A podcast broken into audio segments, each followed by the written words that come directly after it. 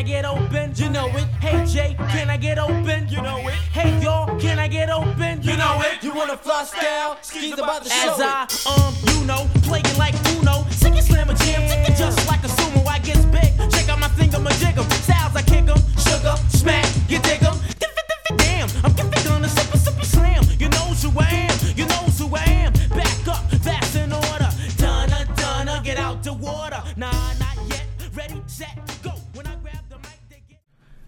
Five, four, three, two, one. Good afternoon, everyone. You're tuned into another episode of Styles and Dris. And we are coming to you live and direct yet again from the Wing Group headquarters in our um, brand new painted podcast section, which is like all black now. Um, uh, yeah. So Wing Group is starting a podcast. Uh, they're going to be doing video, the whole nine, using my rig, go figure. And uh, yeah, it's about to be amazing. Anyways, we're back. Mm-hmm. A lot of things have happened since then. Yes. A lot of things to talk about. A few events coming up. Life is crazy. Yeah. Uh, Turnstile got a taste of what my life is like during seven days a week. Yeah. You know, literally, I shit you not, seven days a week. I'm here at the office seven days a fucking week because that's what happens when, mm-hmm. when you own shit. You know, you just got to take care of it yep. continuously until you sell it off. Not saying that's the plan, but, you know, life is crazy. Well, I mean, that's that's entrepreneurship in general is like you're pretty much on call, you mm-hmm. know, twenty-four hours a day, seven days a week. So, you know, and for people that turn around and they want to throw some shade towards business people and be like, you know, oh, yeah, you guys are just fucking greedy and trying to gain money and this and that. You don't understand. Like, these people put in a lot of fucking work. And just to keep, you know, shit that you take for granted, like afloat, you don't understand what's going on in the back end, you know, um, at any given moment. So I think it's just that when people, you know, see somebody that's like driving around in a Bentley or whatever, they think that they're like... Like they're like this decadent person and shit. It's like, no, this is my treat to myself because all I ever do is work. Like I'm always just getting after it. So this is my nice little gift to myself. Well, some people know? don't realize too is that, you know, a lot of rich people actually don't really give a fuck about right. any of the, you know, the toys yeah. and whatnot. A lot of them buy into these certain like vehicles because of tax purposes. Yep, exactly. Um, or because of the network. Right. So... You know, for example, one of my friends, he's looking to close in on a Ferrari mm-hmm. this coming year because it's going to bring him into like a network of people that do give a shit about that right, stuff, right. but also have like a high net worth yeah. where he can generate more business from. Right. And it's it's all that's what I would say maybe about eighty percent of a lot of wealthy people do. Yeah. You know, it's... It's just a look. You got to speculate to accumulate, as they say. Yeah. I mean, at the end of the day, it's just a look. Mm-hmm. Most likely it didn't really cost that much to create, right. you know, whatever it is, whatever toy that they're trying to right. get. You know, it's just, it is what it is. You can't yeah. take it to the grave with you. Right. You know, but you can generate, mm-hmm. you know, gener- generational wealth right. through these certain items, depending on how you look at it and how you approach it. Right. Are they nice? Absolutely. Do they feel good? Yeah, for sure. I've probably had like mm-hmm. a little taste here and there. Mm-hmm. You know, I'm, I can say I've definitely ridden in a Lambo in my life and a yeah. Ferrari in my life. But do I care about that stuff? No, I don't give a fuck about it. Mm-hmm. What I care about is freedom. Yeah, exactly. You know, freedom to do whatever I want. Yeah. Whenever I want, you mm-hmm. know, and that's what makes the most sense to me. Mm-hmm. So like I kind of already have it right now, you know, where I'm not entitled to a nine to five job. Right. Like I, I don't have to do it. Um And that's freedom alone mm-hmm. when you can choose that. Right. You know, at any given moment, yeah, I'm here at the office seven days a week, but I could literally just say, fuck it, I'm just going to go to Florida tomorrow. Yeah. Done it. Yep. You know, like, done that shit. Not Florida, but California. Done it. You know, where I'm like, all right, well, maybe I'll go to Chicago tomorrow. Right. And then I'll come back, you know, a week later. Mm-hmm. Yeah, that's, that to me is way more enticing than, you know, uh, a Rolex. Yeah. I mean, you know, it it goes back to like the Jocko Willink, uh, you know, quote of discipline equals freedom, right? It's like if you are that person that keeps on your shit, you're not going to have to play catch up at the end of the year because you're constantly grinding it out. And I, I notice a lot of people that will complain about, you know, um, all these various things, but they're grinding out a nine to five job. They don't like what they're doing. They're not improving their circumstances, and they're taking what they can get. And then they're also like upset about that. And you, we have to ask ourselves that magical question, right? Which is, um, it's not always about like what outside of us is, like what the rest of the world is doing. It's how, how we're dealing with it. You know, um, that happens in dance. It happens even in music. Um, when somebody else is like, man, I'm, I'm just, I'm not getting, I'm not getting any shine. I'm not getting put over, you know, I'm not like with the right groups of people. I'm not playing the right style of music or whatever. And they're complaining about how they're not like, you know, getting a career out of something. And then the question is like, you know, but what are you doing about it? You know, and the person's like, well, you know, I fucking, I make my music and I put it on, you know, Spotify, but nobody seems to listen to it. And it's like, and then you're turning around and you're blaming the rest of the world, you know, and saying that like, it's all your, your fucker's fault, you know, that I'm not successful and everything else. It's like, no, you, you maybe have to repivot. You have to change. Just a slight adjustment sometimes can have this avalanche of positive effects, and business people will find that out too. Sometimes, you know, you got to take a step back to make a leap forward, and you go, man, we, we really like, uh, we got caught up in like a, a bad investment here or a bad speculation here, but we're not going to freak the fuck out. And because we didn't put all of our chips into just one asset or one hope. Right. And that's the difference. That's the difference between playing the game versus gambling, you know? And a lot of folks that I know are always just closing their eyes and throwing that Hail Mary and just hoping to God that something, you know, lands. And then they're pissed off when they come up short. And I'm like, well, that's because you're not practicing your throw. You know, you're just hoping that it doesn't get intercepted. You're hoping you don't fuck up. You're hoping that, you know, you hit your target rather than actually doing target practice. And, you know, I think that like personal responsibility and accountability is super duper important. And as much as everybody wants to put it on everybody else and say, well, the government's not doing enough, these people aren't doing enough, um, this group or that group or whoever is not doing enough, it's like you always got to ask yourself, like, what what the fuck am I doing? You know, mm-hmm. What am I doing about any of this shit? And then you start to notice that once you start to take that accountability and that personal responsibility, it's different than like self-blame, where you try to make the whole reason why the world is all fucked up is because of you, right? But you like, you actually just have real accountability for yourself, and you know what you can control, what you can change, and what you can't. So again, you wash your hands of certain things that are beyond your, your realm, and you get very successful, and people like to be around you because you're positive and you're not like bombarding people with like that faux positivity. You know, it's like usually, well, one thing I notice on social media a lot of times is the people that are a fucking wreck are also the people that constantly post like nothing but like inspirational quotes all the time. And they're always just like, you know, yes, just if you love something, set it free. And if it comes back, it's meant to be. And, and it's like, cause they're going through some shit or whatever. And then the people that are really kicking ass and just doing like amazing stuff, they're very seldomly like posting about it. They're, they might do like afterwards to say, hey, you know, I just fucking did this, you know, big uh, festival where I got to play for fifteen thousand people and it was really dope, da da da da da. Um, but like you see that they're just constantly moving forward, and, you know, they're celebrating their wins and they're not really like mourning their losses too much. They're just constantly progressing. And that's how you move. That's how you train. That's how you create art. That's how you do business, is that you can't stop and just like every time that like something spills, you don't stop and like look at it and fucking cry about it.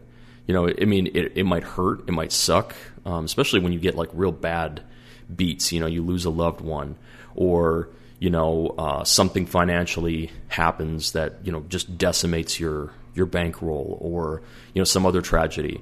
You know, that that doesn't mean that you don't have a right to feel bad about those things.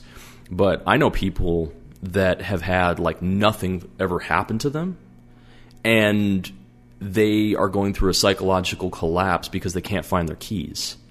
It's something very trivial, right? But it's like fucking just catastrophic to them. And then of course they carry that, and I see them project it to people. And I wait, I see them in conversations where they wait for someone to say something, and then they go, what do you mean by that? What? Because, da, da, and, you know, and they want to jump on him and shit. I'm like, motherfucker, this, this guy just works at McDonald's. He's just trying to do his job. and you're, because you're shitty in, in life and you fucking suck at life right now and you're letting life chew you up, you feel like you have the right to go ahead and push that onto other people. And I'm like, you need to take a look at you. You need to have self-accountability. You need to be able to turn around and say, like, yeah, man, I'm in, I've, I've been really, like, in a tough spot right now. I, I think I need to re-strategize. I need to reset.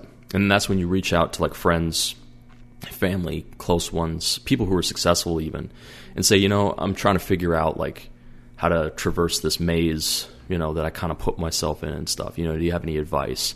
And you're very humble about it and you're very open. The person will be able to give you advice that you don't, like, your ego doesn't try to deflect it and say, you know, oh, what, what the fuck do you know about anything? What, you judging me? What, you think you're better than me? You know, and you, you listen to those people, and that's why they're exactly where they're always going to be, which is neutral. They're not going to move forward at all. So, you know, all of that stuff, it's like, it's, it's crazy to watch when then you turn around and you look at people who are just like, you know, they came from bad circumstances, they evolved, they grew, they changed their game, and then they started achieving stuff. And then, of course, when they achieve that stuff, they don't turn around and, like, brag about it and, like, dangle it over everybody else, like, haha, guess what, I made it. That's how you see people with low character, you know, like, inflated rappers that maybe they finally get signed and they get an advance and shit, and now they're just thinking that they're fucking balling. And I'm like, bro, like, you just got your foot in the door. Like, you ain't the shit yet. You know, wait until you've got twenty, thirty years under your belt and you've built an empire and you have your own studio and everything that you do residually comes back to you. You know, then you can do that fucking bragging shit. But at that point, you're already, like, wise enough to know that, like, you don't need to do the touchdown dance, right? You just, you just played the game. You just fucking bought the whole stadium and shit. So I, I see a lot of this, uh, a lot of immaturity, um, that people have, even people that are, like, in their fifties and their sixties, and they're, like, looking back and they're just like, they feel like life shortchanged them and they got fucked over and stuff. And I'm like, bro, that's because your your mentality, you're Paulie from Rocky. You know, you're you're a bum and you think everybody fucking owes you this shit. You know, you're not taking the, the mindset of Rocky, right? Where it's like, all I want is a fucking chance. If I just get a chance or a shot, I'm gonna completely go all in, because I got nothing to lose and everything to gain. And then that's the stuff that, you know, causes you to win and grow and keep, you know, tasting more and more success or victory and things like that. Because, again, it's like what Vince Lombardi said, right? Like, winning is a habit, but unfortunately so is losing. People can become addicted to that shit. They they even, like, will hamstring themselves. Like, just when they're about to do something great, they go, well, I... you know what, I decided not to take that uh, that opportunity. And you go, why? That would have, like, fucking changed your circumstances. Well, you know, because the fucking boss telling me what to do, or, you know, this or that or whatever. And you go, okay, well, then be happy with your existence that you're going to have. Don't fucking call me and bitch about how your life sucks because you're, you know, on a, a diet of three squares of top ramen, you know, for the rest of your life and shit. Like, you had a chance right there. You could have done something. And um, I think that a lot of people underestimate and disrespect when life gives them a life raft or a second chance or an opportunity to change, because they don't feel like, maybe they're also like, they might have, like, fear of failure and they might feel unworthy. So they sabotage it. They self-sabotage and they go, yo, like, I can't do, I don't think I can do this. Right. I'm scared. What if I fuck up? Everybody's going to be looking at me and stuff. And, you know, and, and I think that, like, human beings, we need to really give ourselves more credit. We have this inversion of it, right? We're super inflated with our egos on things like social media. You know, I could be kicking it with you, and then I could, like, quickly get, like, a selfie of me leaning on, like, Marshall's uh, Tesla, and then be like, you know, hashtag ballin' or some shit, right? Like that, right? And everybody's like, oh my God, Styles, you got a Tesla? And I could completely front. And it's like, I put a lot of effort into that bullshit illusion when I could have just, like, put the equal amount of effort into going out and getting the same thing or achieving something that I wanted. And see, and that's what I really get upset with when I look at people that also will kind of buy into that with, you know, they they see people marketing themselves and putting together, like, the best dance footage and stuff. I'm like, yeah. Because it's just like skateboarding. It's like, this is like a compilation of all of their successful shit that they stuck. You didn't see the video footage when they're falling. And that's why, like, I love watching Minnesota Joe when he posts footage, because he's like, you know, you'll see me go off at, you know, Red Bull or this or that or whatever, and see me at like my absolute best. But I'm also going to show you the lab. I'm going to show you when I'm scratching my head, wondering what I'm going to do next, or I'm powering through a shoulder injury. So this is like slow days and stuff. But you got other motherfuckers that are like, I absolutely will not show any of my vulnerability because I'm afraid that if I do that, somehow that's going to make me less. And I'm like, yo, man, like you gotta, you gotta really just like get past all of that shit and just move forward, you know? I think it's all marketing. Yeah. Um, that's all it is, whether it be negative or positive, mm-hmm. whether it be inspirational or not so inspirational or bragging and whatnot. It's all right. marketing. Right. It's it comes down to the individual of and what they want in life. Yeah. Uh, for me, you know, I don't really post a lot of um, struggles on my social media mm-hmm. because that's not the energy I want. Right. You know, there's a time and place for it, mm-hmm. and that's if I need to back my shit up and show people like, hey, it is really not easy right. doing what I do. Yep. And then I'll post about it. Right. Just to give people a point of view, mm-hmm. you know, or reference. Yeah. Right? But for the most part, I don't I don't want to I don't have I have no interest in posting right. like my struggles. Mm-hmm. You know why? Right. You know, like why why bring that out to the world and have them, you know, ponder on that yeah. when they think of me. Right. You know, like, fuck that. Yeah. Fuck that bullshit. You know, like, there's... And sometimes it can come as, cli- you know, come as cliche, because mm-hmm. a lot of people fucking do that nowadays. Yeah. I see a lot of dancers posting them just, like, sitting on the wall, thinking, sweating, and shit like that. I'm like, great, motherfucker. What What are you going to do? Right. Like, I see you're thinking. That's yeah. great. Yeah. But what are you going to do? But it's all marketing. Yep. Right? It's it's just how it goes. Um, I mean, people bragging, doing all that shit, that's all fucking marketing. Mm-hmm. I've spoken to a few people where who I at first I thought came off as like, you know, egotistic and kind of like up their ass and mm-hmm. shit like that, like narcissist. Mm-hmm. And, you know, gen- I had genuine conversations about it. And when they explained it to me, they're like, look, dude, the reason why I do what I do is because I'm setting myself up yep. for what's to come. Right. And what I expect more, or my life to be. Right. Yeah, I may come off as egotistical, but do I give a fuck? No, not mm-hmm. really. Because at the end of the day, those people that are offended are not going to matter five years from now. Right, exactly. You know, like their their thoughts and opinions happen today. Mm-hmm. Will it happen tomorrow? Maybe. Will it happen the next day? Maybe. Until they get themselves in some shit. Now they're going to be thinking about something else. Yeah. Right? Mm-hmm. So... I think of that and I'm like, wow, it's a different way to look at it. Now, I don't I don't, don't agree with the way they do their things. Mm-hmm. You know, like that's just not my style. Right. Right. You, you have to pick your style at the end of the day. Yeah. And you have to know what's best for you right. and what you bring into your world. Right. So it's an interesting thing to, to really look at and mm-hmm. to really think about, you know, and it's all perspective. Right. But like for me, I, I just like posting about having a good time yeah, or enjoying what I do or just like, you know, bullshitting about things. Mm-hmm. Just like, I don't know. When I think about my post, a lot of it's like fun shit. Right. You know, is it always fun? No, not really. Mm-hmm. But do I find a way to have fun? Absolutely. Yeah. You know, I'm like the comedian, but not a comedian. Right. You know, like my life can be in shambles, but I somehow find a way to like make fun of it. Yeah. Because the the thing is that, like, like what I point out to people, too, is, um, and I, I knew this just from personal experience and growing up and shit, um, especially because I was, like, a big history buff, um, is that no matter where you're at, we got to pause here. All right, we're back. We are back. Yes. Um, let's see. We were in the middle of a uh, caffeine-induced rant about uh, all kinds of stuff. Mm-hmm. Um, no, like, uh, I think I remember what my point was. Um, I think that perspective is super important in any type of endeavor that you do. And I think I was going back to saying that because I'm a history buff, if you let it, you can kind of be capsized because you can't enjoy anything, right? Because it's like, well, while you're looking back on something, you know, sometimes people go, oh, yeah, like the good old days. And then you say, oh, yeah, but the good old days, there was also some bad old times as well, like around parallel of that same situation, mm-hmm. which is true. Um, but what kind of happens is if your focus determines your reality, then all you can ever see in anything is nothing but negative, right? Which in turn, it poisons the vessel that it contains, which is like your mind and, you know, your attitude. Um, we see that all oftentimes, like, especially when you go out to jams and events, when somebody will just decide to be all like, you know, jumping on a soapbox about, you know, it could be any issue, any world issue, right?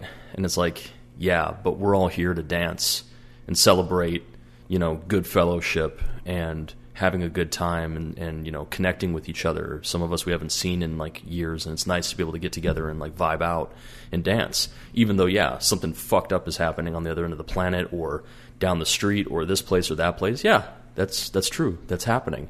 So, but you're bringing that with you is kind of, it's killing that moment where you could decompress so you can be, you know, braver and more capable to face that situation when you go back to it. Or, you know, maybe you see it with a fresh pair of eyes. You were like, I'm really angry about this thing, this issue that's going on.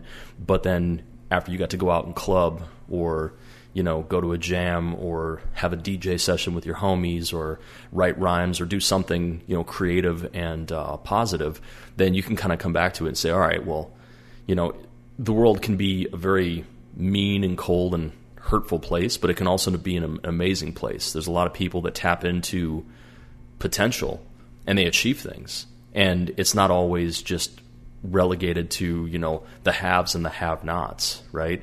Comes down to your atmosphere. Exactly, you know. So, like, um, oftentimes, uh, like, like a good example of that was when I went out to California. And, you know, I'm out in the Bay Area where there's a lot of... Um, Uh, there's a lot of like clear lines of um, uh, what's it called? Um, uh, not desperation, um, but like real clear lines of like like poverty and suffering, and then simultaneously you also have like opulence, right? You have somebody that's from big tech that has this massive house and they're, you know, out there like overlooking the bay, and then you drive like right into downtown and then you see a couple of, you know, cats, you know, smoking fentanyl out of a stem right there on the fucking street, you know, or you're avoiding stepping in, you know, homeless shit, you know, it's like, so, you know, but, but that's like the yin and the yang of existence in general, right? Is that you, I think a lot of people misallocate um, intention with that. They think that because you're successful, that means that you don't give a fuck, or that, you know, you've kind of done away and you're like distancing yourself from, you know, the failures and, you know, the losers and shit, right? And, you know, there are some people that do that. There are some people that, you know, they, they come up in, in caste and all of a sudden they immediately, like, forget where they came from and they want to just dismiss everybody else and be like, oh, yeah, you guys are a bunch of pieces of shit and everything. But it was only because you lucked out and you married a lawyer. And, you know, mm. or it was you lucked out and, you know, you showed your butthole on OnlyFans and now you're making, like, seven figures and shit, right? It's just like... You know, you can figure out some sort of a hack, mm-hmm. you know, and like the, figure out a way to like hack the matrix. And then that's where like you kind of lose sight of yourself and you are like, oh, I fucking, I'm, I, I can do no wrong. I've never, I've never suffered. I've never tasted bitter before. And there's other people that keep that in perspective. That's how they keep that balance and they stay humble because they say, well, you know, as easily as I got this, I could also have it taken away. So I got to enjoy it and respect it and uh, nurture and nourish it. Kind of mm-hmm. like your... you know, maintaining something rather than just going, you know what, I got this beautiful house, but I'm never going to like mow the lawn or fix things around here or do anything to, you know, upkeep. So eventually even the most beautiful houses, and you see this with a lot of people that like win lotteries and shit, and they'll get some baller ass crib and then they spend all their money and then the house just goes into ruin and eventually it gets foreclosed. Yeah. Cause they forget that they have to pay taxes. Yeah. Yeah. You know, and you're like, so you know, we have to we have to keep all of this stuff in perspective. It's really a balancing act. And I know a lot of my other friends that laugh about it because they're like, oh, God, Styles, for as cynical as you sound sometimes, you're very fucking hippie and altruistic with your, it's all about balance, man. It's all about balance. But, but it, tr- it really is. It's the truth, Ruth. It's, you know? It's all about fucking balance. Right. I mean, and no one's perfect. So right. we, I think as human beings, we strive to find that balance mm-hmm. because uh, I don't really know who has that. Honestly, nobody has balance, but we strive. It's right. It's good to strive to can, to try and find right. it. Well, you know? and it's it's that thing too of like, you know, we hit it. This is this is part of what I talk about with like Flow State, right? Is, you know, even just the message, kind of our mission statement with what we're trying to do is we're trying to take people to that place of like weightlessness when they dance. And people that don't even dance came out to our parties and have like listened to our music and go, fuck, bro, like this is like, this is different. This is interesting. Like, I'm not even like a house head, but you put me on to this shit. I'm like captivated by this because the way that you guys blend your track selection, the people that are dancing here, we don't see this when we go bar hopping or, you know, clubbing, you know, down in Minneapolis and, and whatnot. And it's because that that's that that's that place, that, that place of balance, right? It's mm-hmm. like the music is right, the lighting is right, the ambiance is right, um, people's intentions are right, everything is just like there, right? And there's other times where we've gone out to places where it was like everything but, right? Like it was really cool, uh, real cool like D J lineup, uh, good lighting, great sound, but then some assholes that just came in right off the street that they were just looking for some shit to fuck up, right? And that was like the that was like the thing that imbalanced the teeter-totter, right? And now the whole night is kind of shot or it's skewed because there's these, you know, roughnecks that came in and just started, you know, trying to like aggressively grind on chicks when that wasn't, this isn't that kind of party. This isn't that kind of vibe. Then there's other times where you can go to those places where it's like, just like hellified, just grimy, gully, you know, kind of music and shit, you know, and everyone's having a blast. But it was because of the balance, right? Nobody got shot. Nobody got stabbed. People were like... Yeah, they're just there to have a good time. Exactly. And, you know... So I think that, like, you know, when you when you think of that, it's not about um, – I always worry, especially, like, as a dancer, um, sometimes I worry about if I'm, if I'm like, if I'm hitting a flow too early. Like, I didn't, like, warm up to, like, get into it. It's just – it's already there, and I don't respect it. I'm afraid that I'm going to, like, somehow, you know, backpedal or, like, lose my my place.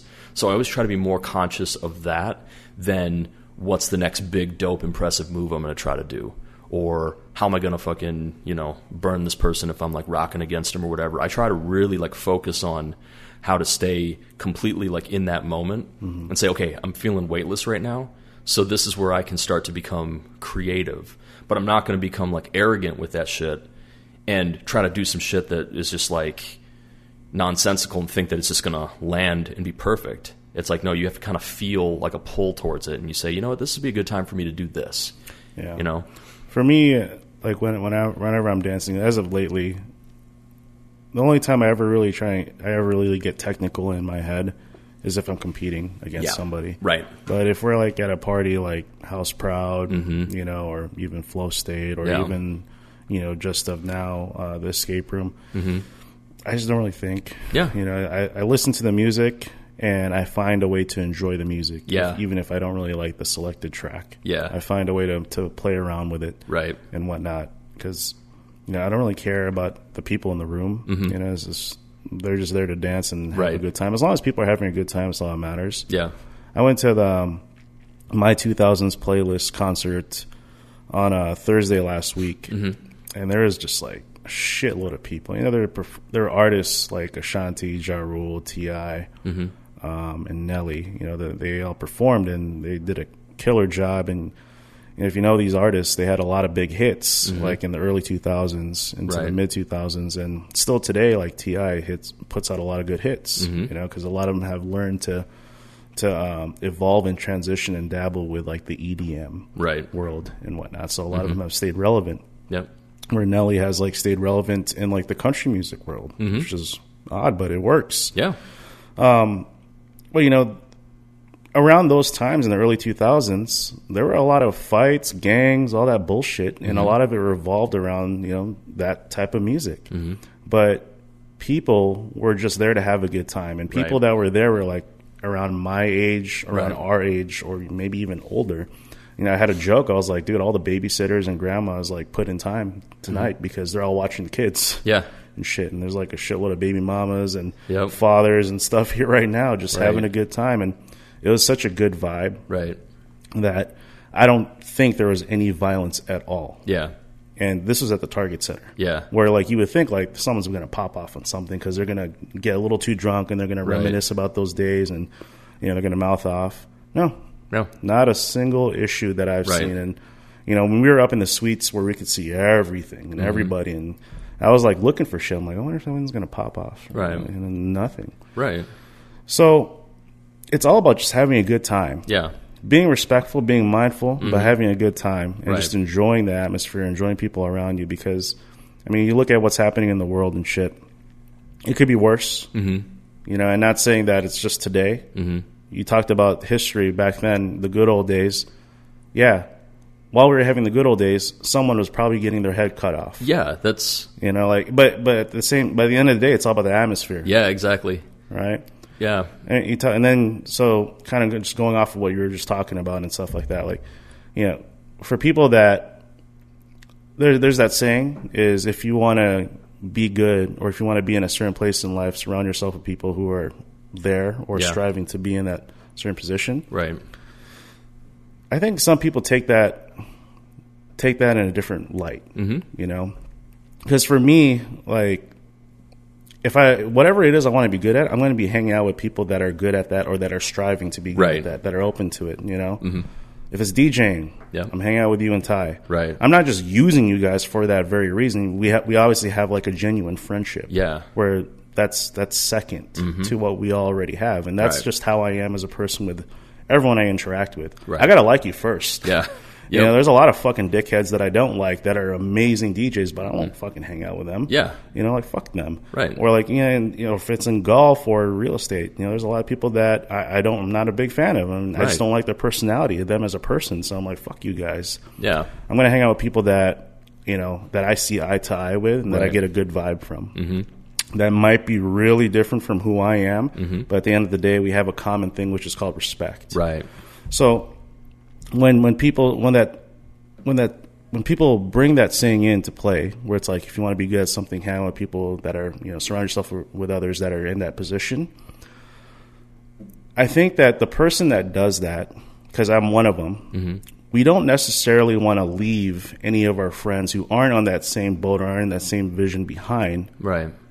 We just need, we're not leaving anyone behind, mm-hmm. you know, as, as me, I'm not leaving any of my friends behind that don't want to be successful in real estate. Right. I'm just working. Yeah. You know, and at the end of the day, what I think what a lot of those people that feel left behind, I think what they mistaken is that it's only a one way street. Right. You know, where, well, fuck that. You know, that person's making it to the top. They're, they're doing their thing in real estate and blah, blah, blah. They're no longer hitting me up. Yeah, motherfucker, because it's not just a one-way street. It has right. to go both ways. It's the poly mentality. Again, yeah. It's like, you know, you see that shit of like that animosity and that resentment towards, you know, how he was feeling towards Rocky when Rocky became successful. And it was like, you saw that shit and you go, and he's like, you know, what about me? What about me? And he just finally, he had to check him. You know, and it was Rocky three when he fucking was swinging on him after he just bailed him out of uh, jail, and uh, and he was swinging on him and shit, and you know, Rock was just like, you know, you you um you blame the entire fucking world for your circumstance, and you don't take any kind of accountability, and you are a selfish and uh, jealous bum. And then you know he starts like fucking swinging on him and everything, and then finally he got tired, and then he's just kind of like, go get a job. Well, he's what, like, yeah. what, what's stupid about that that whole scene too with mm-hmm. on Polly's end is that mm-hmm. dude, he didn't leave you on the street. Yeah, he fucking gave you yeah. a nice room in his mansion. Yeah, exactly. Like what the fuck? Right. You know, like fuck is your problem? Right. You know, like I think you just feel like a loser. Yeah, that's what it is because you're not doing shit. Right. All you. Pfft, it took you how many swings and getting drunk at a bar and smashing a pinball machine to finally ask for a job? Yeah, and, and that's that's the thing. It's like um, I've I've done this a lot lately with people.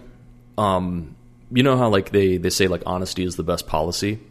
Well, I notice that a lot of times when somebody wants something, they if they reach out to you, they want to talk about everything but the thing that they're there for, right? So I was like really just about just cutting through the shit. So somebody hits me up and they're talking about the weather and they're talking about everything else. I'm kind of like, well, well, what's what's up? You know, like you're hit. You don't hit me up for anything, and then all of a sudden now you're hitting me up right now. And then the person finally breaks down and they say, well, you know, I'm having a tough time or a rough go of this or that or whatever. I'm feeling fucked up, or I'm feeling lonely, or I'm feeling whatever. And it's like, okay, cool. Let's talk about that. But oftentimes people will project, and it'll be like, let's say, for instance, I hit you up and you say, you know, uh, and I'm I'm just calling just to shoot the shit. And you're like, hey, man, um, is this like is this like super important? Because I'm just about ready to uh you know, um, help a, a new potential tenant. So I've only got about five minutes. And then all of a sudden I get defensive and I'm like, yeah, fine. No, that's cool. Whatever. I don't care. You know, fine. Go, go fucking do your thing, bro. I guess I, I see how you are as a friend. Right. It's like, cause I wasn't direct with you and saying like, yo, hey, what up, Oz? Um, this is Styles. Um, dude, you got some, do you got like, you know, some time to talk, man? I'm, I'm in a really fucking bad place right now, homie. And you're like, listen, I'm just about to do some work shit right now, but, you know, are you free after five? Can you call me back? You know, or can I call you back? And I'm like, yeah, yeah, that can, you know, kind of, can you hold out until then, right? Um, but we we have this real bad habit as human beings where we take shit so personally. Like, we make it where it's like, you, it, it's like I'm blaming you because you're living your life. Like, you're not putting your shit on pause to wait for me to walk in the door like it's a sitcom, and then now the scene starts because I'm here. You know, I slide into the door, and now it's, everyone, you hear the cheer and everything, now it's about me, right? It's like I have to understand that, like, once that door opens or closes, you know, life is going on past and beyond me. And um, and I also have, like, reiterated that to other people that have done shit where they've tried to project or blame or, you know, be petty, or, you know, even like when it comes to DJing, right? It's like, I'll go out and I'll, I'll have a gig, and I've had uh, some people that would kind of put some shade on me. Like, oh, you know, they're DJing. What are you, fucking DJing or podcasting or house dancing? Yeah, because that's what I'm passionate about. I love to do it. And, you know, that's what I'm into. And the person's like, okay, fine. I guess, uh, you know, you don't have any room in your life for the little people. And I'm like sitting here going like, I'm not getting on a private jet and circumnavigating the globe on tour, making millions of fucking dollars. It's just that you decide that you want to like sit, you know, in where, wherever situation you're in and just exist in that. And then you want company, you know, and that's that kind of that, that joke that Charlie Murphy talked about with Rick James, right? About the abyss. The abyss is real. You got motherfuckers that dwell in that shit, and if they can get a, a, a just a, an arm, if they can just fucking get your the, the back of your coat, they can try to pull you as hard as they possibly can into a miserable state of existence. And then there's like so many people that felt bad, right? Like they're like, oh, well, you know, this homie or this person who's like reaching out and stuff, so I figured I would go and I would help them. And then pretty soon it just becomes like a thing where you realize now you're sitting there side by side with them smoking fentanyl on the street. Like, how the fuck did I get here? Mm-hmm. You know? And it's because we don't, if we don't have that sense of like self balance, we don't really, we can't really tell when the weight is starting to move, right? You notice that it's the shit's starting to shift to one way and you go, oh, oh, okay. I know what this is. I need to overcorrect or counteract this. And, you know, say, all right, man, well, um, I can't hang with you in this particular situation. But what you try to do is you try to trick them almost. Like, you try to get them to come into your your uh, sphere of existence where there's like positivity or safety or love or respect or other people that maybe can be inspiring. And then that person kind of walks around and goes, damn, man, this is like, I, I don't get this in my in my neck of the woods. I get nothing but, you know, a bunch of Paulies sitting at the end of the bar talking about how you're a fucking loser and you're never going to leave this place. I mean, this is coming from another loser, right? So all those people, you know, if you're not careful, man, that, that shit can really, it can be so heavy on your soul, especially when they look to you, just because you're successful, they look to you like it's your fault that they're in the position they're in. They didn't just spend the last like thirty years of their life, you know, tanking their existence with their bullshit. Or maybe they were passionate about something and they decided to quit or give up or, you know, think that they're not good enough for something. Again, self-sabotage. And I know a lot more people that have been destroyed by self-sabotage than have been by uh, being defeated. That's the that's the fucked up part. And that really breaks my heart because And I knew that even just as like a as, as a young kid, you know, um, growing up in uh, in Crystal and then moving to uh, the boony burbs of um, Chisago, where I saw people. And I thought at first, I thought the cities had something more. And then once I got up to like the country, I was kind of like, oh, all these hayseeds and, you know, da da da da da. But it was all relative. I was like, it's the same shit down in the cities that it is up here. It was just that I just had access to more stuff. I could bike anywhere I wanted to go. I didn't have to rely on cars. I wasn't, you know, cocooned by a, a series of highways and country back roads. But I started seeing that same mentality. And even when I came back to the cities, I started seeing people that are just like that. They're townies that don't really reach beyond, you know, like their arm length in life. And then you're going like, damn, dude, like I used to like look up to you. I used to fucking admire you. You were like the shit. And all of a sudden now, you know, you're just kind of burnt out. And and it's it's a tragedy because you were like, you were the person that got me into dancing, or you're the person that got me into this music, or you're the person that taught me to write rhymes, or you know, any of these things. And then you watch how sometimes like people will just throw in the towel and say, fuck it. And then you meet other people where they were the one that like, they kind of planted that seed. And then now they're super impressed and they're, they're stoked when they see you again. They go, man, like it's been twenty years and I see how you've like evolved. Like you, you took that little thing. I, I let you like play on my turntables for, you know, a couple uh, days out of a, out of a week. And now look at you, you're, you're gigging, you're a touring D J, or you're opening for this group, or you play for this, this group or whatever, you produce. And it's like, yo, I'm so fucking like stoked about that. Right. And that's the stuff that's endearing. That's the stuff that gives us that fuel to continue to succeed is, you know, people that encourage you. But when you watch those people that try to take you down because they are like, well, how come I didn't get my shot? Or what makes you so fucking special? And it's like the only thing that makes that person special is the fact that they, they don't stop. You know, they, they keep going. That's the, the jiu-jitsu quote, you know, about what is a black belt. It's just a white belt that never stopped, right?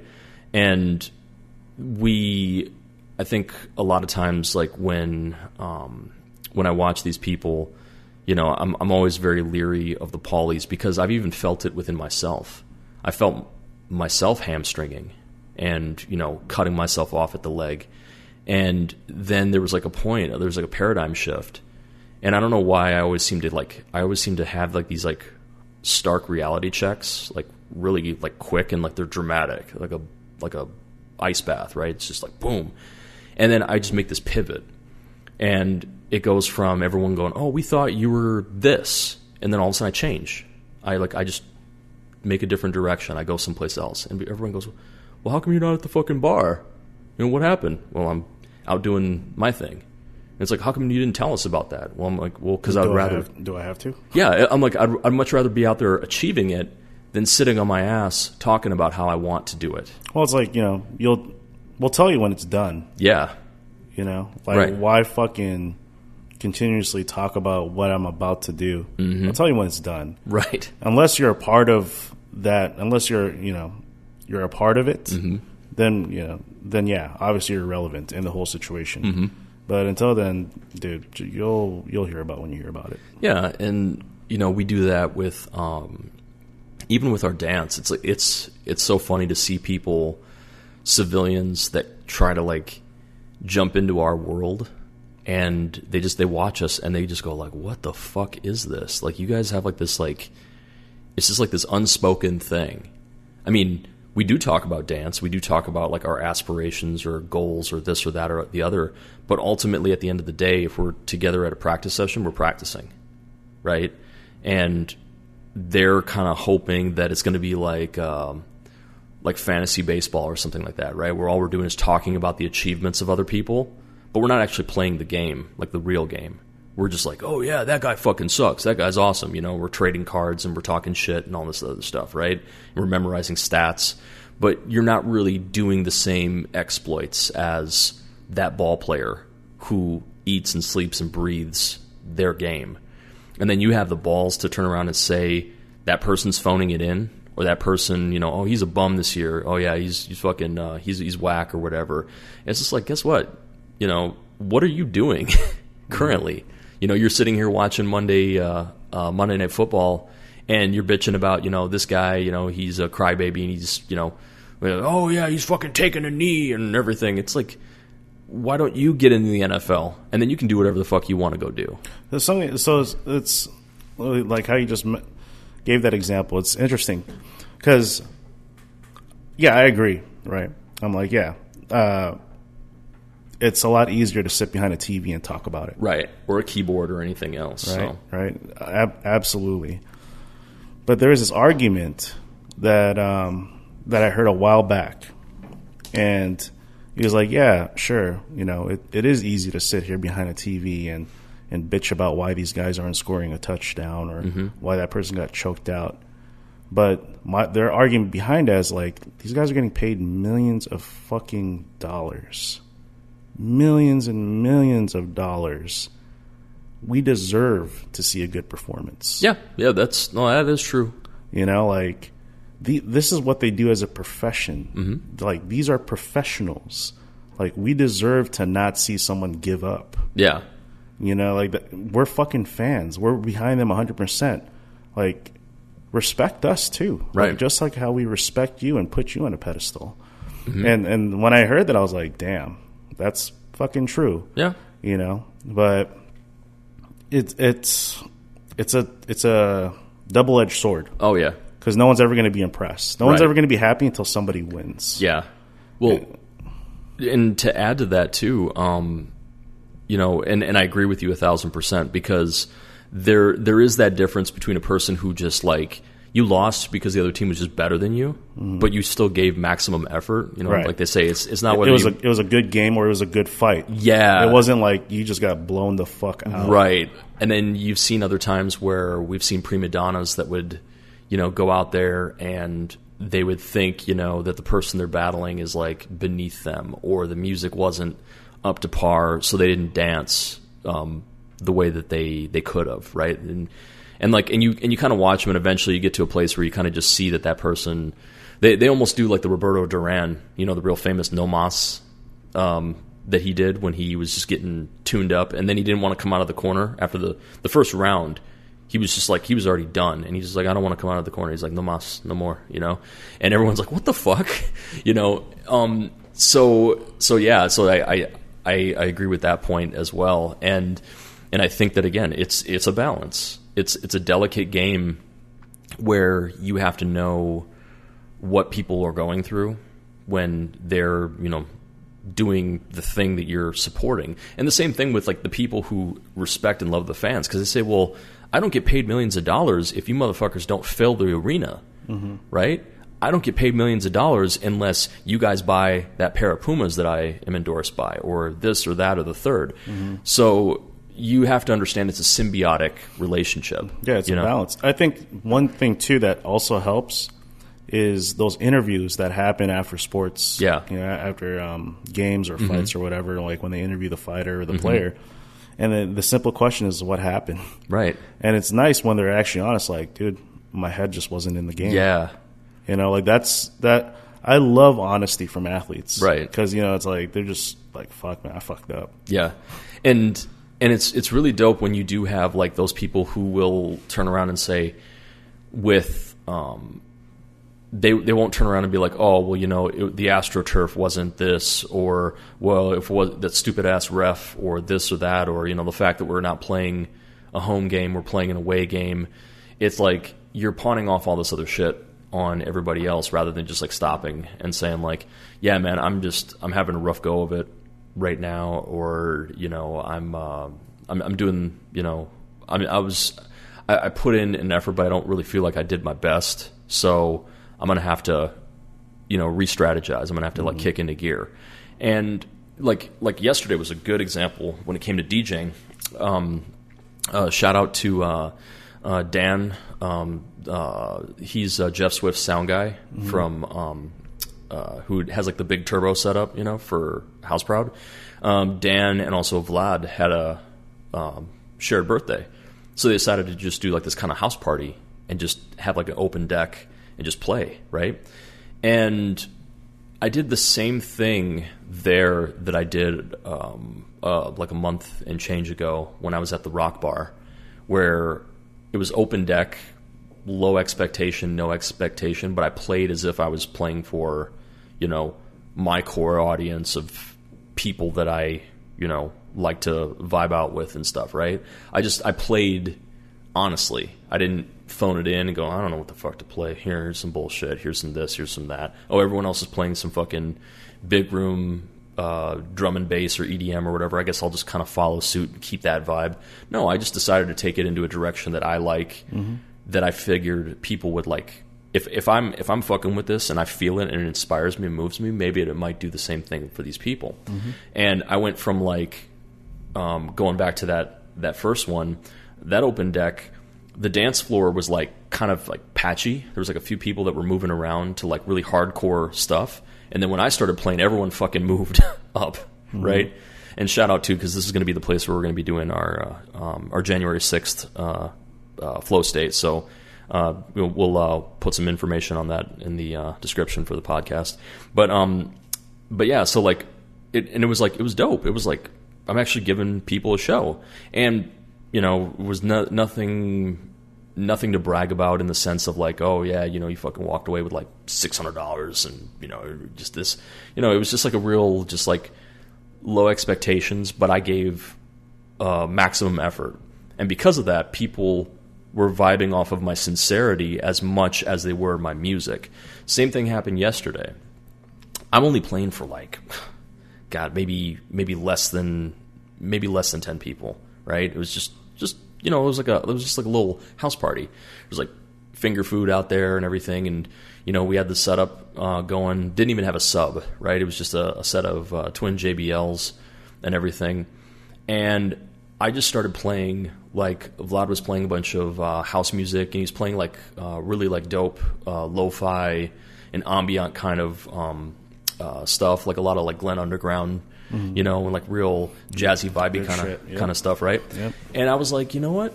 Um, I got house with me, but I'm just gonna fuck around, and I'm just gonna just you know play.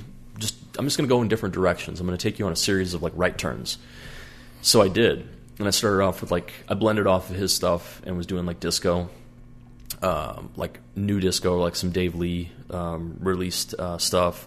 And then I just went into old disco, and then I started playing some obscure um, R and B, and then I started going into like nineties um, R and B, eighties R and B.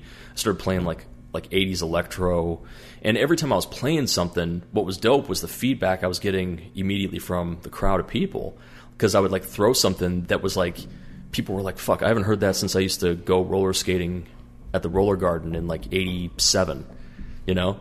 And they were like, man, this is fucking dope. And it was like every record I kept playing was like, it just kept getting the room hype. And finally, like I got to like a point where I just decided, all right, I'm, I'm just going to, you know, mess with my chops that I've been working on like for scratching and stuff. And the same kind of thing. It's like my technique was getting better and better, but because of the fact that I'm not, um, I'm not sitting on it all the time and going, okay, well, you know, I can't do this because this isn't a hip-hop thing, or I can't do this because this is a house thing or whatever. It's like, no, if, if, I, if I'm working on a skill, I want to find a way to apply it and include it. And that's only going to make me a better, more complete D J. So, again, I, I don't feel like even if there's only five people there, it, I, it could be one person there. And I'm not going to phone it in just because there's one person. Or the dance floor just got cleared because everyone is out in the bar getting a drink and they're out of the, the ballroom or whatever. It's like, no, like play as if, you know, everybody is there. And it's amazing because sometimes that can be like the siren song that brings everybody, you know, to you. Because they go, what the fuck's going on over there? It sounds like really live. And they open up the door and they poke their head in. And there's like nobody, or there's one person, you know, in the corner dancing or whatever. And they go, hey, hey everybody, come, come over here. Check this shit out. It was like a D J night. We didn't even know about this. And then they start flooding the room. And then eventually, you know, that room is packed. And, you know, everyone had a, an amazing time. And people were, like, complimenting you on the music afterwards and saying, man, that was, like, that was a great set. I really liked your selection.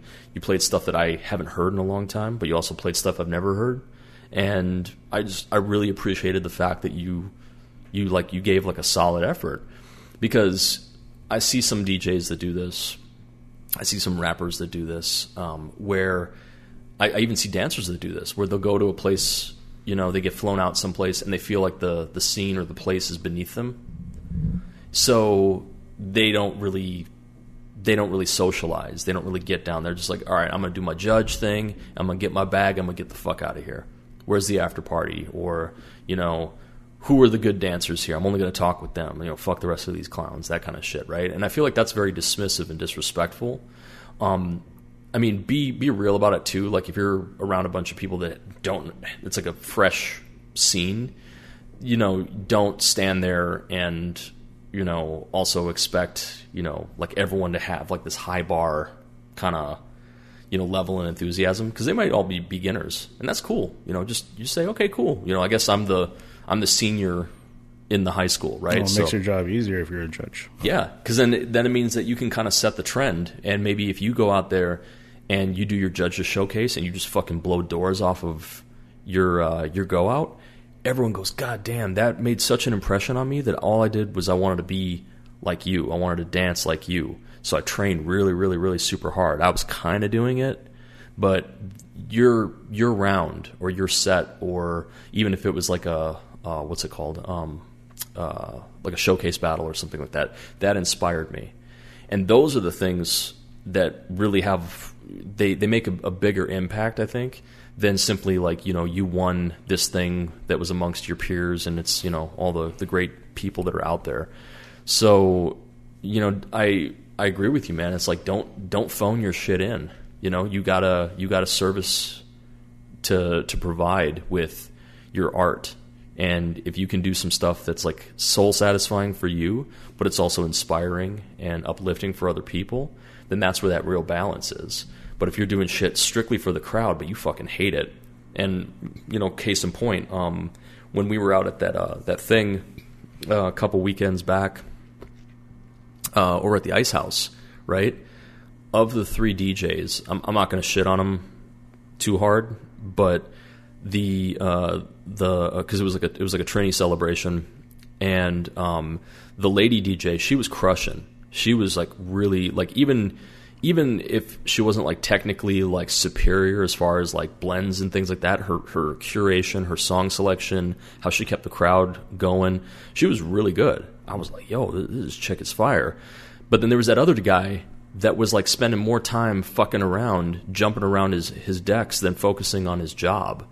And you were watching him, and he's grabbing the mic, and he's like, "Turn me up, turn me up, turn me up." And he's, he's the guy with the hat, the red hat. Uh, the he was like the more light skinned kind of guy. Uh, he was the cat with the, the sunglasses. Yeah, with a hat, and, and he had the microphone. Yeah. And then and then there was that other dude too who came in, and it, obviously he struck me as like he wasn't used to this setup, and he was trying to play, and I think he only did like three tracks and then tapped out, right? And he was that guy that had like the Trini flag like on his shoulders when he walked up oh. there and stuff. And I was like, yeah, that's that's the kind of shit I'm saying is like if you even if you don't know how to use something, so let's say I'm a D J that's never seen virtual D J before, and the guy's like, hey man, I'm really sorry, my controller broke, so we're gonna have to do this with a mouse, and you're gonna have to just select songs and try to blend with a mouse. Do you think you can do that? Because I don't have C D Js or anything. And you were put on the bill. You know, you, yeah, this is a nice little challenge. You know, challenge accepted. I'm I'm willing to fuck around with this. And maybe you figure out some cool stuff because you were so game to go into it and try something that was completely like, you know, I mean, you may as well be like trying to mix with like a pocket calculator, right? You're just like, what the fuck am I supposed to do with this? But maybe you figured out a way to just say, you know what, I'm just going to needle drop songs. I'm just going to put bangers in there and just fucking needle drop this shit. I'm not going to worry about the sweet science of blending and mixing because I don't have access to knobs and faders. And then people go, man, you rocked that fucking that party. And you were like, yeah, because I was using duct tape and bubble gum. Yeah, because people, they don't really remember, unless they're a D J themselves, they don't really remember how you blended mm-hmm. or how you mixed something. They remember the tracks you played. Yeah. And, you know, like for me, I'm not the best mixer or blender mm-hmm. around. I have my days, mm-hmm. but I know that I'm going to play fucking tracks that'll yeah. make people dance or yep. at least like make people feel good. If yeah. they're not dancing, you know, there's some D Js that take offense when no one's dancing. Mm-hmm. I don't really care. Yeah. I'm like, look, as long as they're in the room, yeah. that's cool with me. Mm-hmm. If they just want to listen, that's fine. Cause I'm like that too. Yeah. Sometimes it could be a fire ass track, but I just don't feel like dancing. Yeah. I just want to hear the music. I just right. want to listen to it, you know, enjoy it. Mm-hmm. You know, and It's one thing if no one's in the room. Mm-hmm. That's where it's like, fuck. Yeah. Because nobody likes what you play. Yeah. You know, but again, like, for the most part, people don't really give a fuck about how you blend and mix. I mean, right. Jeff Swift, that's one thing I, I told him when he was first starting to ask me to spin for House Proud. He was uh-huh. like, I was like, shit, dude, I got to practice on my blends and my mixes. He's like, it's all good. No worries. You play good music. Yeah. Like, your your track selections are fire. Right.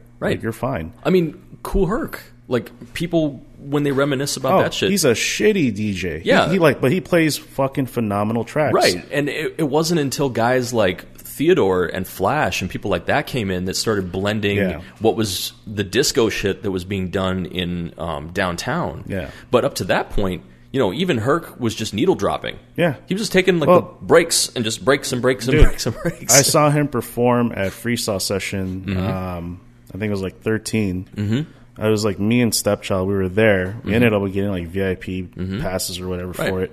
And they're like, oh, yeah, let's listen to a Kool Herc spin. Mm-hmm. I was like, this guy does not fucking blend or mix. Right. He just literally hits stop and then presses play. Yeah. And I'm like, fuck. You know, from coming from like a D J mindset, that annoys the shit out of me. But right. at the end of the day, they were good tracks. Yeah. You know, and yeah. people were dancing, and I was still dancing. Like, I might have gone thrown off when he hit stop mm-hmm. and play, played the next track, but at the right. end of the day, still a good track. Right, which also makes sense when you look at, like, the evolution of the dance, right?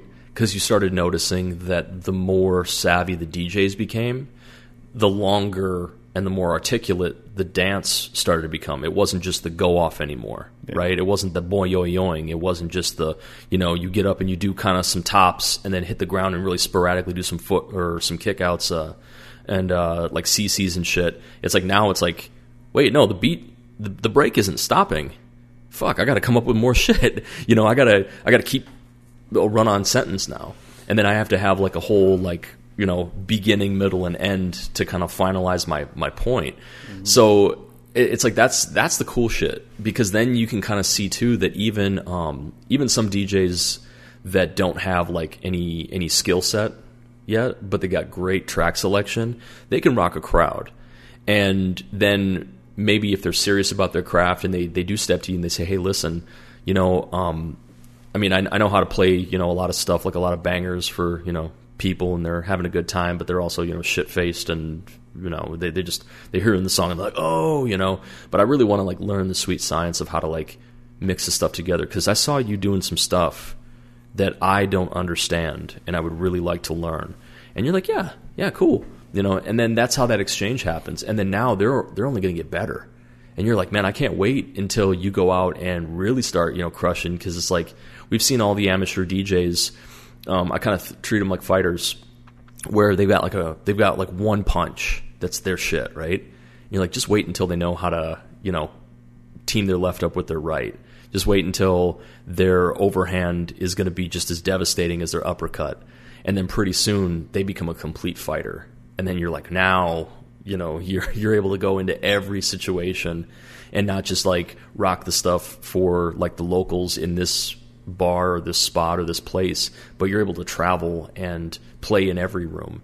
And like um I remember I remember like uh really good example of that is like I knew that I wanted to get better at scratching, not for the sake of being a turntablist, um but more for the sense of I could just feel times where I wanted to put something in that wasn't just a blend.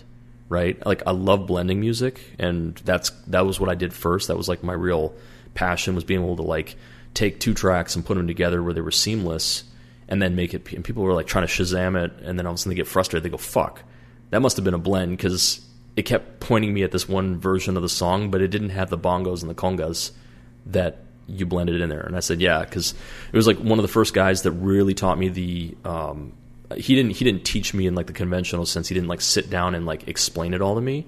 But the way that CoFlow, I watched him when he came in and he jumped in on that set just for a half hour when we still had, uh, or when I had the uh, partnership with uh, uh, Kirkaby um, at um, uh, the, yeah uh, the housewarming, and Co came in, and you know he only just jumped in for a half hour, and also he gave me a bunch of music. And then he was, and I was just watching him, and I was watching how he's utilizing loops, because I knew about loops in Record Box, But I was like, I was always seeing like that, that that seamless yellow bar that was either like an eight or a sixteen or even a thirty-two, and I'm watching them and I'm just like seeing them blend, and I'm going, fuck, man, I need to I need to get on this. So I just started completely focusing on that, and then that really helped with my transitions, because I wasn't when I originally was spinning house, I was spinning house like a breaks D J.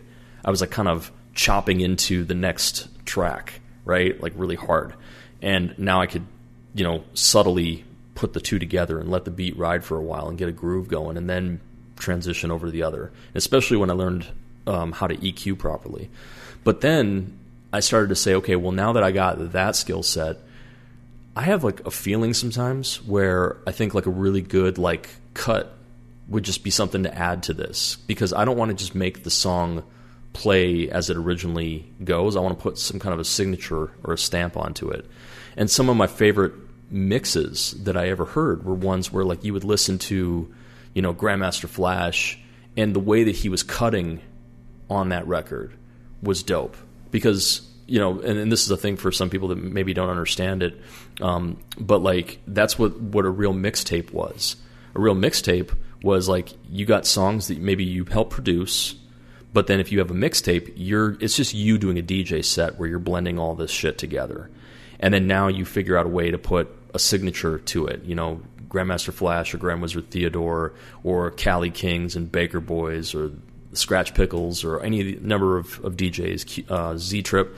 You know, they would find a way to say, all right, I'm going to take these these records and put them together, but I'm going to put something to it so it's not just me transitioning from one record to the next to the next to the next. Because that's just, it's a glorified playlist at that point. So as a D J, you're going to be like, you know what I want to do is... I just want to take this one guitar stab from the Z Z Top record, and I'm going to fucking just start chopping into this other Tupac track, and I'm just going to cut and just fuck around for like five minutes on that shit. And people are just getting into like a vibe with it, and then finally then you transition over to a Big Pun record. Everyone go, oh, fuck, you know, and then they, they start bugging out. So I was thinking about that sensibility and saying that the only thing that this is going to help me do is it's going to imp- improve my versatility. And it's going to make me a more complete D J, much the same way I always feel like I'm like chasing Ty in that sense, because it's like he he can do it all, you know. And that's what I really admire and respect about him. That's why I'm like I'm a I'm a hawk. Like when I watch him play, I fucking I like I'll sit on his his damn shoulder and just watch what he's doing. And sometimes he'll be like looking at me, kind of like, "Why are you breathing down my neck, dog?" I'm just like, because I'm trying to learn your, I'm trying to learn your, your secrets here. Um, and he'll simply say, "Get the fuck away from me." Well, I mean, shit. I even had that happen one time with another D J when he was, uh, he he was cutting, and I was sitting there and I was just watching him, and then all of a sudden he turns around and he goes, "Hey, do you mind like getting out from behind the the booth?" And I was just like, "Oh shit, my bad," because. Um, sometimes, you know, some D Js, they want to have, like, that elbow room and that space and stuff. And I wasn't doing anything nefarious from that, you know. I was just, like, simply just watching their technique. It's kind of the way that you might, you know, cipher with a person. But sometimes you just watch them dance mm. and say, okay, I don't want to interact with you. I just want to see how you move. Yep. And just, you know. You want to observe. Right. And some people don't like that because then they feel like, oh, what are you doing? They're performing. You know, you're, or you're biting my shit, or... Are you judging me? Is that why you're not getting down? Is because you're sitting there with your arms crossed looking at me going, you know, you ain't shit. Or other people will will understand and they'll say, oh, no, you're you're kind of taking notes. And I'm I'm cool with that. I don't care. Take as many notes, because if it makes you a better dancer or better D J or better M C or whatever, I'm with it. But I think that sometimes uh, some folks, they have different mentalities, and you have to respect that if a person says, hey, man, you know, can you give me some space? Or, you know, I want you to be out there dancing, not just sitting here talking to me about DJing while I'm trying to cut between two records or whatever. So you have to respect where everybody's at. Mm-hmm. But at the same time, I mean, I really like am a I'm a student of this shit, because it was something that I always wanted to do. And like we were talking about before, I was talking about it all the time. Mm-hmm. And you were like, get a controller. I'm like, oh man, I don't know, just and you're like, bro, it ain't gonna happen unless you fucking do it. You That's know? Right. And I was just like, you know what? Yeah, I got to bet on myself. You kicked yourself in the balls, and you're like, I'm going to go get it. Yep. And then, of course, that was great because now I wasn't just talking about DJing. I was actually asking you specifically questions too. Like I was like, hey, on, on your, your S B controller, um, does it have the same function as I do on my on my controller? Can you do this and this and this? And you're like, yeah, yeah, I think so. Or you're you're honest. You're like, I never I never mess with the loops like that. I always use the the pads, mm. you know, and stuff like that. Yeah, still do. Yeah. Well, every now and then I'll I'll do loops and mm-hmm. whatnot, but yeah, I came from like a breaks yeah. background where we're just like hard cutting that shit. Mm-hmm. Or and it's very seldom that we do blend, right? Unless it was like a track, the B P Ms lined up, mm-hmm. or the tempo. It just made so much sense yeah. for it to just blend it in. I haven't spun breaks in a minute. Yeah, and and that's I like doing that. Like lately, I've been spinning a lot more um, hip hop and nineties and breaks, because the cool part about that skill is that you can cross genre. And it, like with house, it's really difficult if you've got like a four to the four, four to the floor beat, and then all of a sudden you want to mix something that's like drastically a different uh, tempo, um, because you're so used to like this like kind of segue to go like, all right, well, if it's within somewhat of a range, I'll just, you know, I'll pitch it up or I'll pitch it down, or I'll find this one part where there's like maybe like a quick little interlude or whatever, and then I can transition or I can echo out or whatever. But with breaks and um, just like, you know, conventional hip hop and nineties um, like R and B and dance music, just just like all like all over the board kind of stuff, um, you have to utilize like really knowing a song, because you say, yeah. okay, I can't blend this song with this Mariah Carey album um, cleanly. So what I'm going to have to do is I'm going to have to take like the part where she hits that high falsetto, and as this song is playing, I'm going to start cutting, and like you're going to hear like kind of almost like a, a taste mm-hmm. of Mariah Carey's voice, but you don't really know what it is yet. It just sounds like a chirp. Yeah. And then finally, boom, and then she hits her note, and then the part drops. Or, you know, it could be the real like pivotal opening of a song. You know, it's yeah. just something where, you know, you could be thrown in like Black Sheep uh, with uh, The Choice Is Yours. Mm-hmm. And which is like the easiest one to always blend in. Yeah, because all you just have to do is engine, engine, yeah, number nine. Exactly. You know? But it's like, and then and then once you get good at your chops, now it's not about just like playing the record from beginning to middle to end and then transitioning to the next thing. It's like now you might only want to play the last third of that record. Well, even then, in what breaks, it's the hardest part about spinning breaks is if you're actually doing a competition itself, because mm-hmm. now you got to pay attention to the dancers. Because mm-hmm. if it's one thing that b-boys and b-girls do not like uh, is when a, when a breaks D J cuts in the middle of their set. Yeah. Yep. Because that's where it just gets all fucked up, and then uh-huh. and then you know they could have it could have been like a rockin' ass jam, mm-hmm. but that's always like the number one complaint that a lot of b-boys right. have. It's like, this motherfucker cut in the middle of my set. It, they could have won the jam, but that's one thing they'll refer back to. Is like, this yeah. fucker cut in the middle of right. my set. Because, and and I know I know why uh, it happens, because sometimes well you mess with their flow. You well you mess with their flow, but also it. Let, let's say for instance we're throwing a jam, right? Um, there's a reason, because we know the the the historical significance even in, in the jam culture. We know the significance and the importance of having a good breaks D J to uh, play the jam, because there'll be a lot of other D Js that are out there that are hip hop D Js, right? Like they and they and they fucking, you know, just they still wear, you know, they dress like they're in like the nineties paradigm. They're wearing, you know, like Timberlands, and, you know, they got dreadlocks, and they got a big old puffy ass uh, Sean John coat or whatever. Then like, you know, fucking Swisher Sweet up in their their ear or whatever.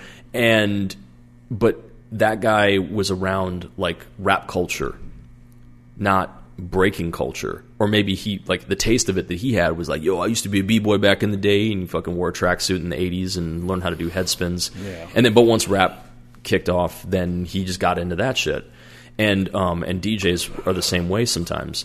So they might have like really good like boom bap, but if it's the middle of, of a jam, you don't always want to play boom bap, because it's slower. It's a slower pace.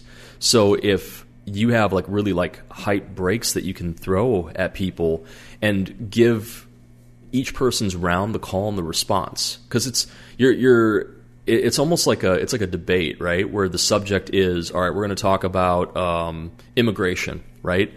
You don't wait for the first person to say their thing, And then, like, just as soon as the other person's about to respond, it's like, we don't have enough time. Uh, let's go on to, um, uh, you know, World Hunger. You're like, well, I didn't get a chance to say my my shit. It's like, yeah, but World Hunger. What's your stance? You know, and that's like that fucking, uh, like those like shitty ass uh, um, uh, T V shows, you know, where it's like the split screen and two people have to resolve all the world's problems in like three minutes. You know, it's like, that's not a real legitimate uh kind of a debate, right? And breakers will tell you this shit, you know, when they're dancing and all of a sudden you cut them off in, you know, when they're about ready to, like, you know, say something with that song and that movement, and then all of a sudden you fucking go ahead and you chop into, you know, some other bullshit.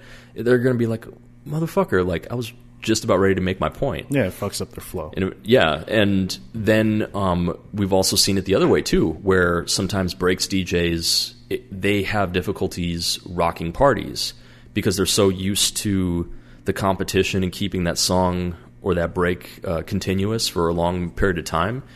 And they can do that all the live long day, but they don't know how to get, like, the non... Well, they don't know, know how to social. Yeah, yeah, so... um, I think if it came down to between breaks and boom bap, mm-hmm. I always choose boom bap mm-hmm. in, in regards to, like, what hypes me up the most. Mm-hmm. Um, the breaks today doesn't really hype me up. They all sound the same. Yeah. Uh, which is, you know, it's nothing against the producers. Like, they mm-hmm. have to do what they have to do because mm-hmm. of copyright laws and all that shit. Right. But the breaks from, like, like the disco breaks mm-hmm. and all that shit, like, that shit fucking, like, D J Lisey, like, that yeah. shit fucking hypes me mm-hmm. the hell up. Yep. Uh, but other than that, if I but I, if I truly had to pick, it'd be boom bap. Yeah. Because boom bap, there's so many things that you could play with. Right. You know, breaks, you're just listening to the beat, right. waiting for the beat, you're anticipating it. Yep.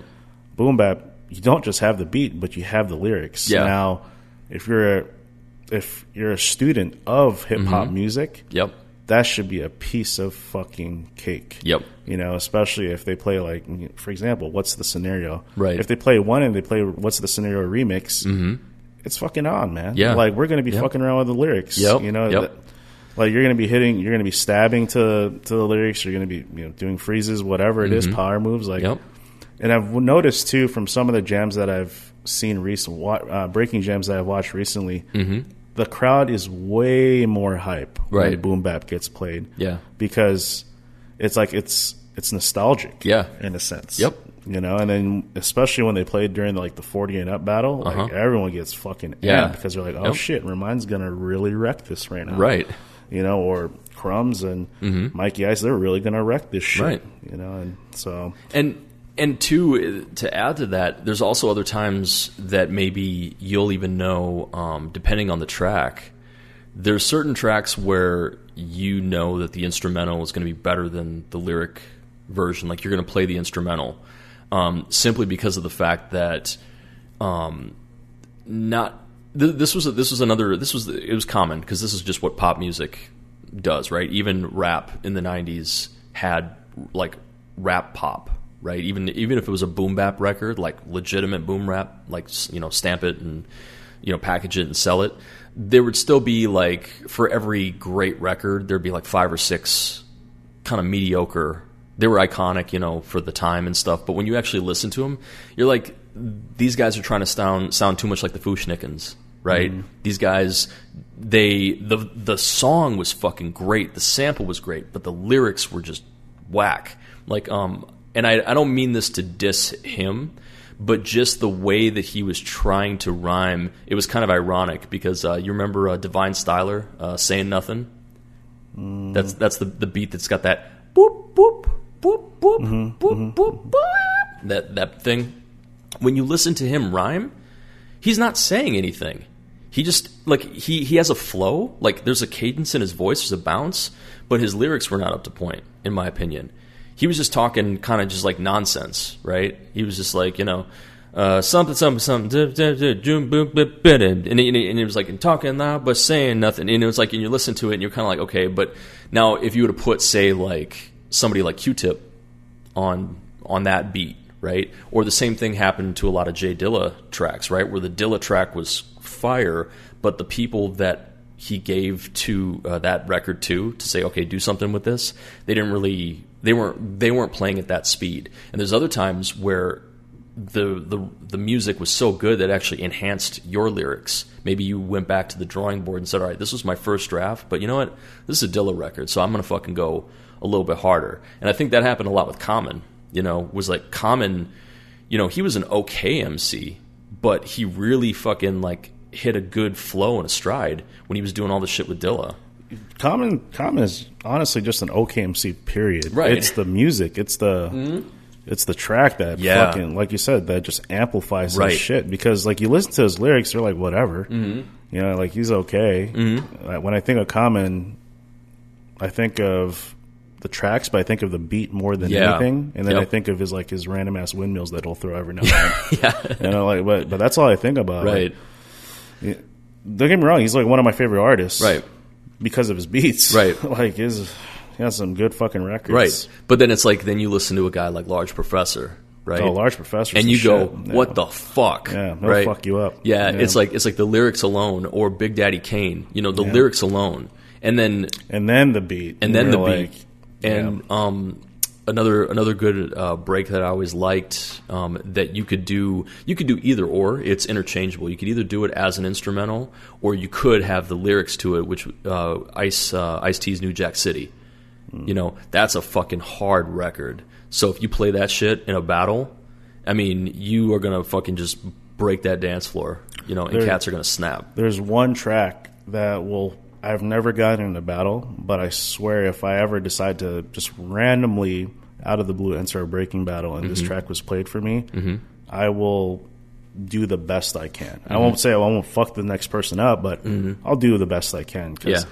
And it's uh, Can I Get Open by Original Flavor. Okay. It's like literally before Jay-Z became Jay-Z. Yeah. Because he was the last guy that was rapping in that track. And yep. it always fucking amps me up. I listen mm-hmm. to it all the time whenever I'm working out. Right. Like that shit is just such a good fucking track. Yeah. That I'm probably going to put in the intro of this episode. Yeah. And the outro. Because I fucking love it.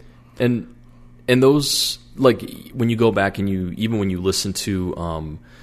A lot of a lot of the old uh, one of my favorite documentaries, because I'm a, I'm a big documentary buff as well. Um, but uh, Stretch and Bobbito had a, a yeah. documentary, mm-hmm. and um, what was dope about that doc was that they were showing like a lot of uh, footage of everybody before they became moguls, because they they all started. That's how they kind of got like debuted. Or, like people knew you around Brooklyn, or knew you around the Bronx, or knew that you you know rocked it at the Palladium, or this place or that place, or Danceteria. But then if you got on Stretch and Bob, that's like you've arrived. Now everyone's trying to sign you, right? Yeah. And it, all it took was just you busting, you know, uh, a freestyle. Or even if you had verses, right? You had bars that were already like preset, and you would listen to like Dos F X, you know, or Helter Skelter, or like, you know, um, uh, when fucking Farside came over and... you know, and Hieroglyphics and people like that. And people were like, yo, man, these guys out in the Bay are doing this shit? Okay, dope. What's up? And um, I remember listening to Jay-Z when um, when that was the, like, that, it was that was like the, the kind of, he was like one of the guys that was like the next to be called up to the big leagues, right? And then shortly thereafter was the first time that I actually heard him on like a, like a, a professional record. Was just his his kind of, it wasn't even like a verse. Well, I mean, it, it, there was a verse in there, but he kind of did like the hook for um, Foxy Brown for um, I'll Be, mm-hmm. uh, I'll Be Good.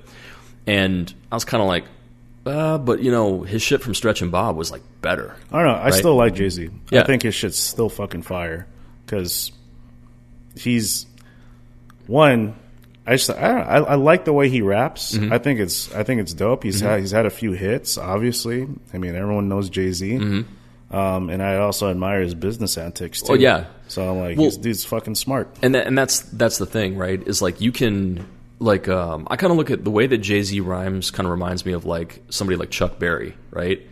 Like Chuck Berry's always going to play like Chuck Berry. He's not going to change.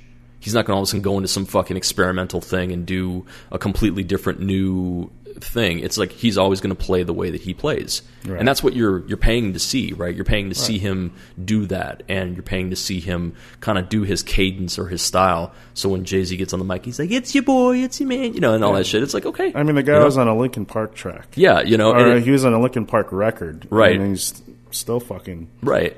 Like, he still sounds like Jay-Z and mm-hmm. just does his thing. And and and sometimes even like, you know, um, all respect. I know, like, everybody's been joking about it and shit in one way or another. But, you know, I can't knock Andre three thousand for going into what was like. I'm surprised he just, he didn't fucking do this shit back when he was wearing a turban, right? Mm. Making a flute album. Yeah, like a like a new wave or a new age flute album. Everyone's yeah, just like fucking hilarious. Yeah, and it's like, and guess what? It, it's like on one side, it's almost the ultimate troll.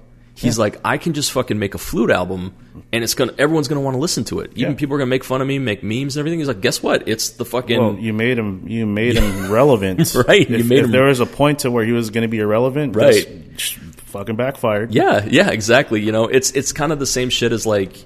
You know, like Miley Cyrus going down like the bad girl route and sticking her tongue out of her face like Scooby-Doo. Everybody wanted to buy her albums and shit. Yeah. And it's like, there you go. She got paid. You know, she went from Hannah Montana to grinding on... I mean, um, call whatever you want, man. Selling yeah. your soul to the devil, whatever like, the fuck it is. Like, that person at the end of the day got paid. Yeah, exactly. and and there'll be those times where some people are very, like, actualized with their shit. There's, like, method to their madness. They say, okay, well, I'm doing this because it's going to give me the fuck you money to be able to have ex- escape velocity to do whatever I want to do after.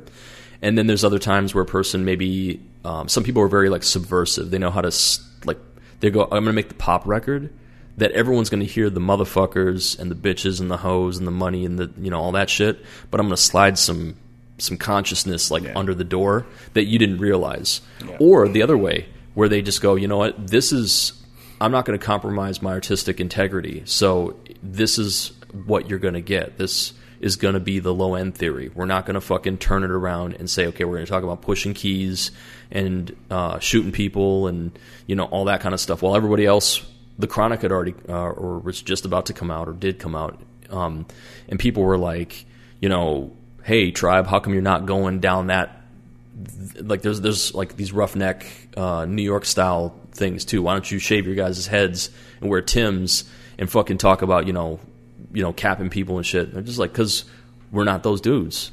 We're fucking, we're hippies. We're into jazz. We're into ambient, experimental mm-hmm. shit. But we also know how to rock a crowd and we know how to rhyme. Yeah. So we're going to do our shit our way. So at, at the end of the day, it's like you can, all you have to do is find your way, you know? Mm-hmm. And then at that point, if you feel like you've got the ability and the chops, kind of like with me with like what I was saying about DJing, Um, I wasn't going to sit here and try to do cuts and flares and crabs and all kinds of like like uh, um, transistors and all kinds of shit like that, or transformers, I mean, um, when I'm playing a Flow State or a house prod gig, if I wasn't one hundred percent confident in, you know, my shit. Like if I practiced it and I, and I feel real comfortable with it, I'm like, all right, I'm, I'm going to go ahead and I'm going to I'm gonna start scratching fresh over, you know, this beat or whatever. But... At the same time, um, once I got to a place where I, I had that within my arsenal, it would fuck people's heads up because then they would look over and they would go, were you scratching? I'm like, uh-huh. And they're like, I didn't know you could scratch. And I'm like, yeah, yeah, I've been practicing for like the last like year intensely, but like the last couple years. And they're just kind of like, oh, shit, okay, cool. You know, I'm I'm with this. I was, I'm fucking with that. That was like rhythmic. I like that. I, did, I like that you just didn't scratch just for the sake of scratching, because that's also what you lose in things like turntablism, is that you get so out there that you forget to keep it rhythmic. Mm. And now you're doing some crazy experimental thing, but all of a sudden you're off beat. And, you know, and, and, and, you, and we, we've seen that shit, you know, like the old uh, competitions when they would be beat juggling and shit.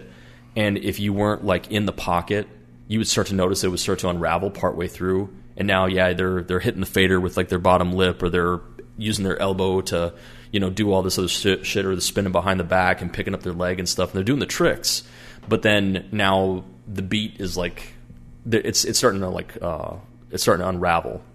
And then there's like other D Js that are just like, they don't do all the crazy shit, but you're just watching them, and they're they're cutting between breaks without any kind of like. You you would almost assume that this was all like pre-recorded on like a, a wave file. That's how like perfect and seamless it is. And people love that shit. They love it when you keep that shit like really nice and consistent, and like there's a good flow.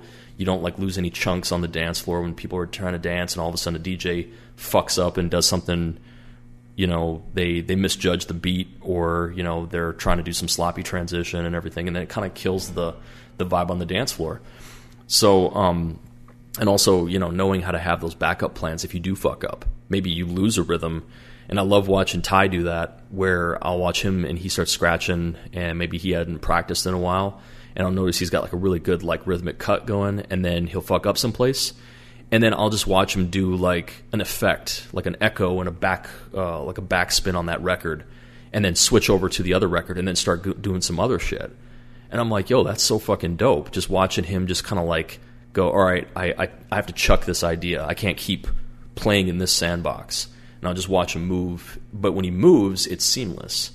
And then other people will be like, oh my God, you know, I just, I didn't know that you could, uh, you could do that. That was like so intentional. And he goes, no, actually I was, I was fucked up. I, I, I messed up on that record. I was, you know, trying to do something and I couldn't get it, or my fingers weren't warmed up yet. So I couldn't, you know, hit the fader the way I wanted to, mm-hmm. But he's always got a backup plan and an exit strategy. Yeah. And that's the shit that I really respect. And M Cs, you know, that know how to do that shit too. And they say, yo man, um, I said everything I needed to say when I was twenty and I ha- had a head full of steam. And I was pissed off about the world or about this, or, you know, there was these issues or whatever. It's like, now I'm I'm good. I got a multi-million dollar home. All my kids go to private school. You know, I'm, I don't live in the boogie down anymore. Um, I set up nonprofit organizations for, you know, people from my neighborhood and shit. I'm I'm good. I don't need to write the next great American rap record, mm-hmm. you know.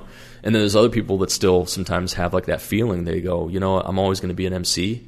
So if I got something to say and I'm, I feel it and I'm moved to do it, then I'll do it. Just go with the vibe. Exactly. So let's wrap up. Let's wrap up. Okay. So uh, first of all, shout out to Magnolia.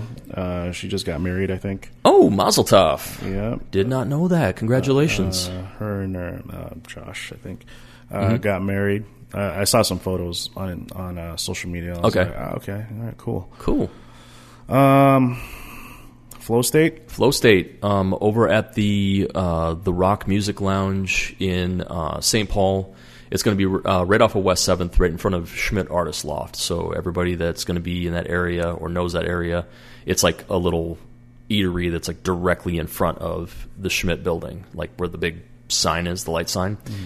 So, um, yep, um, we're going to be uh, spinning out there as Flow State. So it'll be the triumphant return of all three of us, uh, Tiberius, Ozzy, and myself.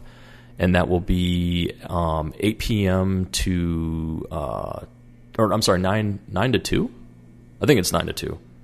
I'm pretty sure it's nine to two. Hold on a second. Let me just double check here. So, um, but, um, da da da da da. I'm sorry here, folks, for keeping you. Ozzy, fill in the blanks as I look for this, please. I'm teaching this Friday and house session as well. So at the workroom. Um, the class will be from seven fifteen. I'm sorry, seven fifteen, um, seven thirty to eight thirty p.m. Okay, that's like a fifteen dollar cover. Mm-hmm. Uh, it's best to go through the app when booking. Otherwise, you, I think you just pay there. Um, and then after that, will be followed by a free house session, which will go from eight thirty to ten p.m. Cool, cool. So at the workroom this All right. Friday. Bet. Um, okay, so I got everything uh, up here. So Saturday, January sixth, twenty twenty-four, um, all three of us will be uh, uh, catching a vibe here for Flow State. It's going to be the Rock Music Lounge, um, eight eighty-two seventh Street West in Saint Paul, five five one oh two.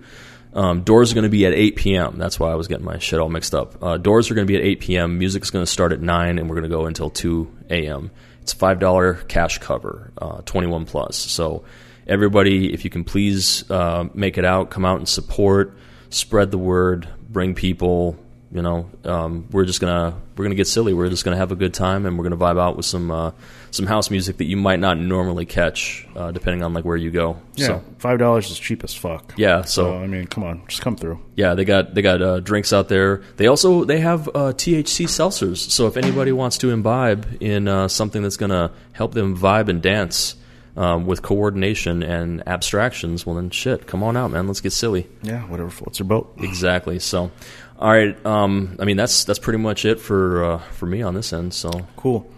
Uh, well, thank you all for tuning into another episode of Styles and Dris. Uh, we will talk to you soon. Peace, love, and soul. Bye bye.